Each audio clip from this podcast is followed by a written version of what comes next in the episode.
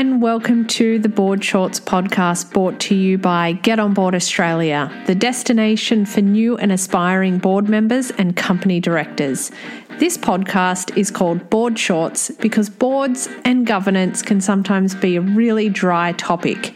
And if I can't communicate board and director related concepts and information to you in 30 minutes or less, then I don't think I'm doing it right. I'm Lisa Cook, founder and managing director of Get On Board Australia, and I hope to make this podcast and the information I share valuable and useful to new and aspiring company directors and board members like you. Welcome to the show, and thanks for listening.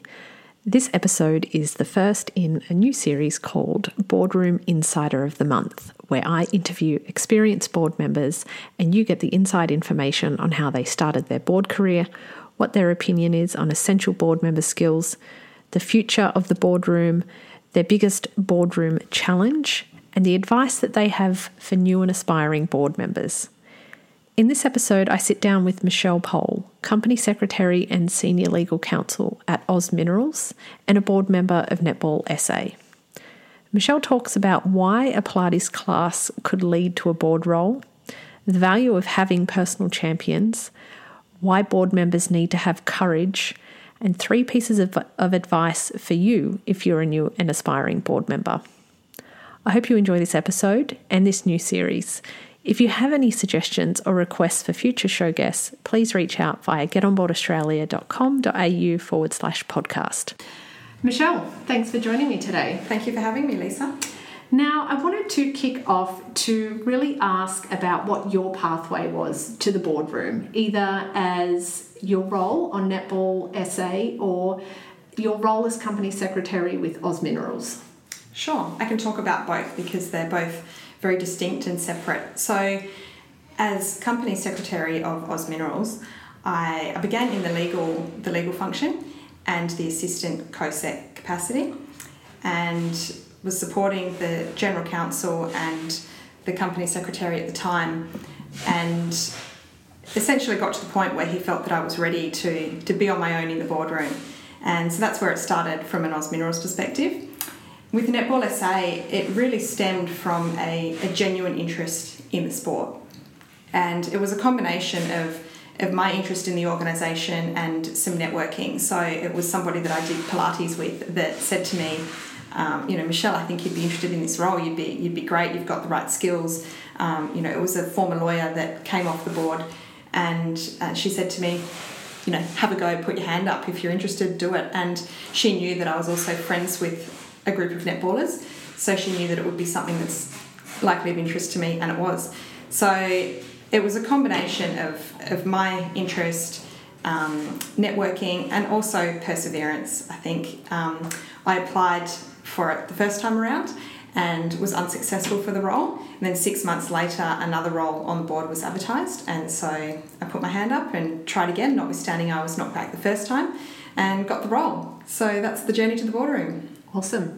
A theme I picked up on is it seemed like you had a lot of encouragement from people to really take on a role in the boardroom, either as the company secretary, which is a significant role, or as a board member yourself. Do you think that without that encouragement from those people that you would have pursued board opportunities? Look, I think I think the answer is no. I think at Oz Minerals, we're very lucky that we have a very supportive environment and a great culture. And when when they're looking to who's appropriate for a role like the company secretary, mm-hmm. they don't necessarily look at people that have had twenty years experience and um, you know are well experienced directors or office holders of companies. They look at people that have the right attitudes, the right behaviours, and can learn. So I think um, you know, that really gave me the confidence, or, or having Oz Minerals see me as somebody who could um, succeed in the boardroom in the COSEC role really gave me the encouragement to put my hand up for the Netball SA role because mm.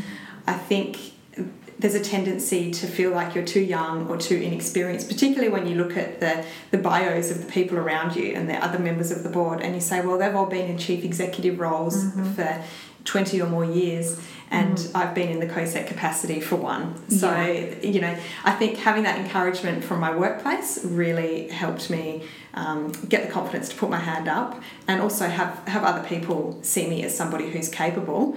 Um, really gave me the encouragement to step up. Yeah, absolutely. I would have to agree with that personally. so, what do you see as the the essential skill or skills of great board members? Yeah, I tend to look at um, I tend to look at this a little bit differently. So I think um, obviously you have to have the general business and strategic skills, and, and you have to be able to you know read P and L statements and have a bit of um, financial knowledge as well as legal and governance. I think governance is a really important one these days. I think particularly. Uh, in light of the Banking Royal Commission and, and investigations and inquiries that are going on um, in relation to banks, you have to have the ability to really cut through the noise and get to the crux of issues. I think that's a really big skill. So often things get very conversational in the boardroom and you need to be able to step back and say, well, hang on, forget the noise. Let's let's actually talk about what matters here and what those key issues are. I think also one of the fallouts from the Royal Commission was the ability to identify signals mm. um, that, that show you that the company is perhaps on a downward spiral a lot of directors don't quite realise that things are going wrong until they really have gone wrong. So you need to be able to pick up on those signals. And another one falling out of, of the inquiries into banks at the moment is having an ability to focus on non financial risks in the company. Absolutely. So much emphasis is on financial risks, and there's so many other risks that are really important, and reputation is one of them. And I think you need to be able to see that. I think um, behaviours is another really important one. You have to, as a director, you have to make sure that you promote a clear tone from the top. Um, and that's in terms of both your messaging and also your actions. There's, there's really got, you, you have to live and breathe what you're saying and what you're expecting others to do. I think um, courage is, is an interesting one, and I think that's really important in the boardroom.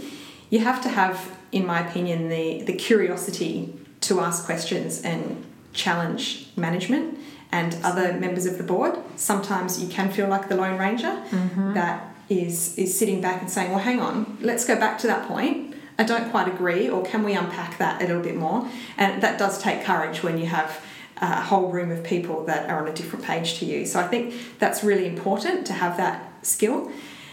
And I think probably the final one that springs to mind is active contributors. Oh yes. You know, you, there's no room around the board table for passengers. Mm-hmm. In my opinion, you need to contribute, and that's not just in the boardroom and around the table. That's also outside. You know, you need to have a genuine interest in the organisation. So for netball, it would be getting out to games, being involved in events at grassroots level or um, you know, there's a whole whole range of things. You know, going to council meetings and sitting on tribunals and all sorts of ways that you can participate as a director that doesn't involve just sitting around the table and being involved in discussions. Absolutely, and that's one of board members' biggest frustrations is the lack of contribution from other board members. Yes, yeah, huge issue. Um, so, how do you see your expertise marrying up with all of those? We'll call them general skills of board members, and how do you see your expertise on top of that benefiting the organisation through the boardroom? Yeah. So, obviously, I see things through a legal and governance lens, which helps, and that's part of my role on the board. And I think being a part of an ASX listed top 100 company, I hear our directors talk about things and raise issues and handle situations in really interesting ways, and I often use those skills and apply them to Netball SA. You know, it might be questions on crisis management, for example. Um, you know, being in a mining company, safety is a big issue, so it might be that we do mock trials on um, how to handle a safety incident, or, you know, potential fatality, for example, and what we would do internally to actually deal with a crisis situation. And then you can take that whole process and what I've learned from that and apply it to Netball SA and ask the question, you know, do we have a crisis management process? Do people know what to do if somebody has a heart attack on court and then we have to, you know, tell the media and handle stakeholders and um, and go through the whole process of notifying families, etc., etc. So I think that's just an example of some of the things I've learned from Oz that I can then apply at Netball SA. So I think that's that's a benefit. I think the other thing is, um, you know, generally enjoying networking. You know, I do like getting out and about. I do like going to games. I like the, the pre-game functions. I enjoy um, speaking to life members of Netball SA, and mm. you know, I think that's um, I think that really helps me as well. Yeah, absolutely. Having that connection to the people that you serve. Yeah. Is hugely vital. Yeah. For board members to have that um, those insights and just that point of view is really important. So, from your exposures on these different boards and quite different organisations that they're from, and I would imagine um, the best word I can use to describe are different sophistication levels of the different boards. What's been your biggest challenge in your board career to this point, and what did you do to overcome it? So, I think the biggest challenge for me when I joined the Netball SA board was keeping up. Mm-hmm. It's really difficult in the first few meetings as a new board member to understand what everybody else is talking about. They obviously have the context and background, and so others know exactly what they're saying and, and understand everything. But then for the new member, it's very difficult. You sit there and you're saying, what does that acronym mean? Oh, yes. And, and oh, what do they mean by that? And, and understanding the governance structure and the org structure as well when they're talking about people and you're thinking, where do they sit in the world? So to understand who's who in the zoo is, is a big challenge. I think the, the way to overcome that is to ask questions. There are no dumb questions, and often as we all know, the questions that you ask are things that other people probably are thinking. Absolutely. So I think that's probably probably been my biggest challenge so far. Yeah, and I think it's something that we all face. Mm. I remember going through it. It feels super awkward, and you feel like you shouldn't be there because you just don't know anything. That's right. Um, but we all have to have that sort of moment where we are getting indoctrinated into the way things are within that organisation. But you're right, it's perfect opportunity to ask the quote unquote stupid question mm. in the room that everyone's probably thinking of and dying to ask, but also challenging the way things are done. Yeah. Around there. They're perfect opportunities for that. And I think to take comfort in the fact that it does take time to learn. And somebody said to me, it takes 12 months to really settle in as a director. Wow. Because by the time you um, you know you figure out one area of the business something else is changing and so it takes a long time before you're actually embedded and you know other board members but you also understand who's who in the zoo and who people are so it takes it, it takes a good year i think. Wow. Yeah i guess so. When you're not in the business every day and you're only coming in once a month or once every second month or something like that yeah. Yeah. That would make sense. So, what value then do you personally get from the boardroom, from being on boards, from serving a board? What value do you get? Look, I think for me, there's both personal and professional value. In a professional sense, it really helps you to develop as a leader, and it helps me to, uh, you know, as I said earlier, understand, uh, be a little bit empathetic with directors, I think, and understand that they come in blind and that you need to make sure you give them the information. They put their reliance and trust in you to give them critical information about the business. And so I think, you know, for me, it's really helped me with um, my Oz role because I know exactly what directors expect to see and why they need to see it, and that you have to do everything in your power to help them understand. Because on the other side of the table, when you're when you are a director, and you read something out of context, it's really difficult to be able to add value and and really think about things deeply if you don't know the context. So I think it's helped me in that regard. I think it's also helped me to see beyond the obvious and focus on key levers in the company. Mm-hmm, mm-hmm. Um, you know, lots of things are taken as, as read in board meetings, and you know, sometimes you do need to say, well, hang on, no, this is a big issue, let's actually discuss it. So, but to recognise that it is a big issue, I think is a skill. Mm. Otherwise, you're just relying on management to say, we don't need to talk about this, but you can just note that. Mm. I think personally, it's satisfying being a director. Mm-hmm. So I think it has a lot of benefit in that regard. It's really nice in a on a board like Netball SA to really see the difference you're making in the community and to be involved in the community. It's almost a hobby. So, you know, often people think, I'd like to do something else with my time. I'd like to, um, you know, get a hobby, go and play golf or do something like that. And I think it's really, um, that's what netball, the Netball SA board is to me, is that, you know, it's a hobby. It's a hobby, it helps me professionally, and I really enjoy it personally. Mm, that's the main thing. Yeah. Enjoying it is that's, a huge thing. That's right. So, thinking back to your um, board career to, to date, what do you think is a negative aspect about board service that no one talks about? Oh, look, I think hands down, it can be a really, really thankless job. Um, management see you as demanding and, uh, well, not all management, but you know, you can be seen as demanding. Um, you know, management sort of I think, can feel as though they've got to prepare all this information for you that you're not even looking at, and it's just a waste of everybody's time. Um, and when things go wrong, you tend to get the finger pointed at you, and everybody blames the board and says, What is the board doing about this? And I think people don't understand the distinction between management, the role of management, and the role of the board. And so you just you tend to get criticised, and I think that's a, a negative part of the role um, you don't often get praise or recognition for the things that you do right because people see that as being a part of your role. Um, you know, to keep the organisation afloat, to make sure there are no material risks or concerns that are really affecting the business. So uh, I think, yeah, just the fact that it's thankless or, can be thankless, not always, but can be really thankless, is probably a negative negative side of it.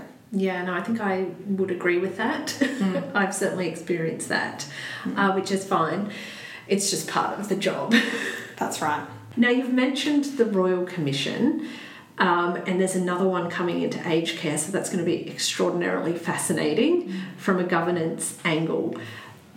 And you've already picked out a few things about the way that governing an organisation will have to change for people and just how we, uh, as board members, as directors, adapt to community and society expectations. I'm wondering if you have any other views or opinions on what the future of the boardroom looks like. Yeah, look, I think the landscape, uh, the governance landscape, is just going to change dramatically, really dramatically. I think there's going to be more and more scrutiny on directors um, much more accountability. I've even heard people say to me recently that they've always had a desire to sit on boards, however, now it's all getting too hard. Directors' liability and the risks involved in being a director are beginning to really outweigh the benefits for the individuals. You know, people have to remember that directors are personally liable for mm-hmm. for the governance and the running of the business. So if things go pear shaped, um, you know, they're responsible. It's it's their neck on the line. So I think that's going to be an interesting thing that how I, suppose how directors manage um, that increased scrutiny. I think um, stakeholders are starting to really demand a lot more transparency as well. So the reporting, entities reporting and information that they put out there in the ether is really going to start changing. We're probably going to see a lot more things that are typically kept in-house have to be announced externally. And I also think that the you know, from a sustainability perspective, there's a lot of emphasis on setting the business up for the future. And so I think that's going to be a real focus of boards going forward. The, the questions that will start to be asked will be around, you know, how do things, how does this decision that we're making today affect what's going to happen in five years and 10 years? And who can answer that question? That's right. But, you know, you need to start thinking more long term. So boards, boards think, you know, in the short and immediate term, immediate term, um, but long term is I think going to be a focus, and I think that's going to be a big shift in the way we do things. And I think again that comes from all of these new governance requirements that are going to fall out of these royal commissions and inquiries into big organisations. If you look at what the the crux of a lot of those issues are, it is around governance, culture, transparency, accountability. So I think for directors to get a grasp on all of these things means they're going to have to change the agenda in the boardroom. They're going to have to start thinking about those issues and asking questions with those issues in mind.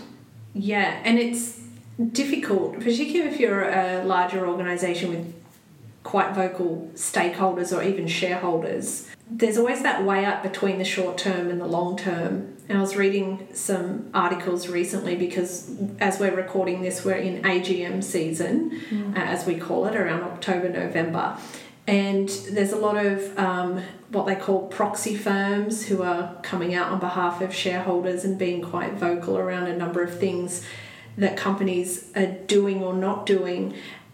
And the argument has been around that balance between short term dividends that a, shareholder can realize versus that long term sustainability and where do you how do you manage that focus where do you spend all the time do you do you keep thinking long term sustainability at the cost of dividends and upsetting your shareholders they're the people who vote you onto the board. So it's really this fine, tricky balance. And then if you do start thinking more long term in your decisions, they're going to be the first ones complaining and voting you off the board. So I don't know, do you have an opinion on that? Yeah, look, I think it ties into your earlier question about what the skills of a good board member are. And I think the ability to balance the short term interests of the company and stakeholders with those long term interests and the sustainability of the business. You have to think with the two hats and you have to ask questions and make decisions with both in mind.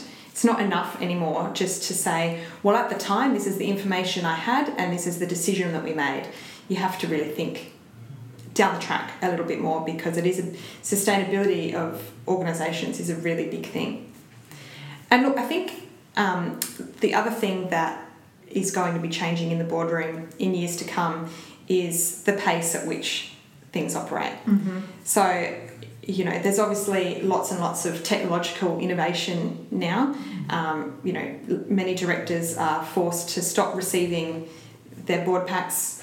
Um, mm. You know, paper board packs. They have to receive them electronically or on a digital platform, and no longer can they just go flicking around and um, you know write comments on a word document and send it back to management it all has to cybersecurity is a big risk so it all has to um, be looked at in that really secure sort of electronic environment and i think that's going to be something that changes the way the boardroom operates it's you know we're used to getting together and sitting down and um, everybody has their board packs, and we have good discussions, and we send emails and communication amongst ourselves. But it's going to it's going to change, and even um, being aware of like cybersecurity risks yeah. is a big one. Should be on everybody's risk register. Cybersecurity, and so I think that things will change. The boardroom will evolve in that regard because these risks that didn't even exist ten years ago are now well and truly on the agenda.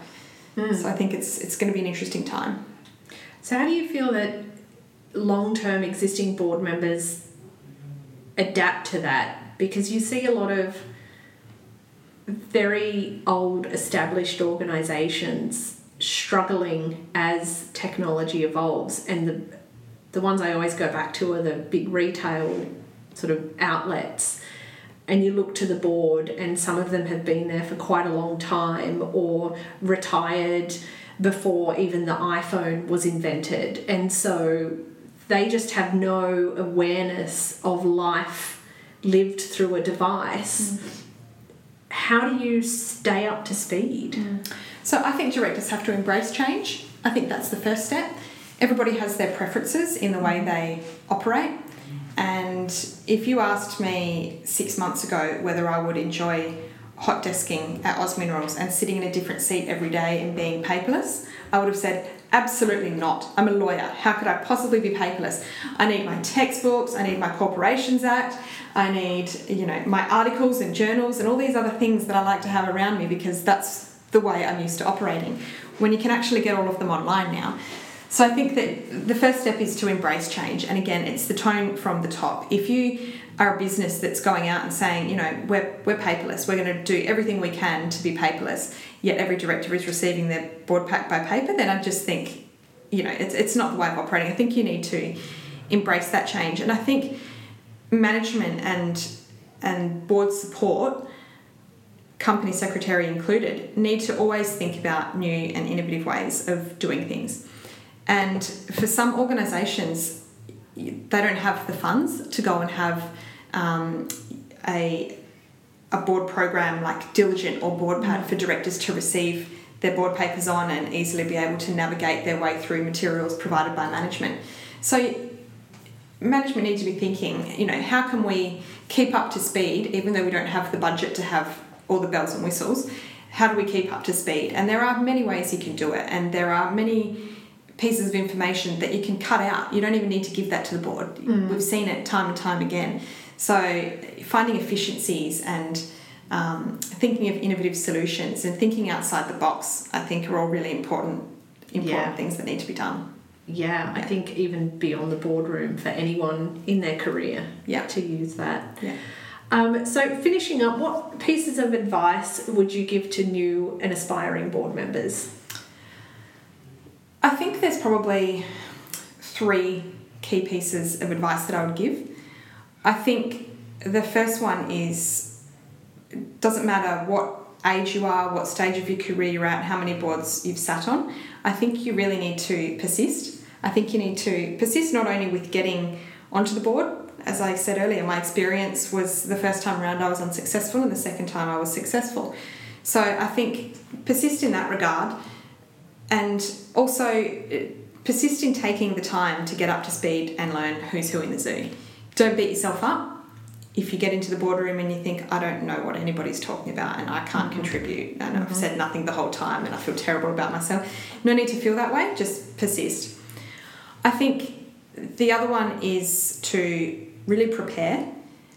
Make sure you set aside time to read and understand the board papers and put together some questions and really think about things in depth. There's an expectation that directors think outside the box and that's why we're lucky enough to be in that boardroom because we have the skills to do that. Mm-hmm. And we're responsible for the entity. And I think you can never lose sight of that when you're preparing for a board meeting. You need to be thinking strategically and and thinking about those issues that are actually key levers for the company. Um, you know, don't ask a question about when the vending machine is going to be stocked up because it's not relevant. Focus on the important things in the company. Absolutely. I think the other thing is to participate. That is really important. There's lots of stakeholders in every business that look to the board to to set the tone and to manage the culture.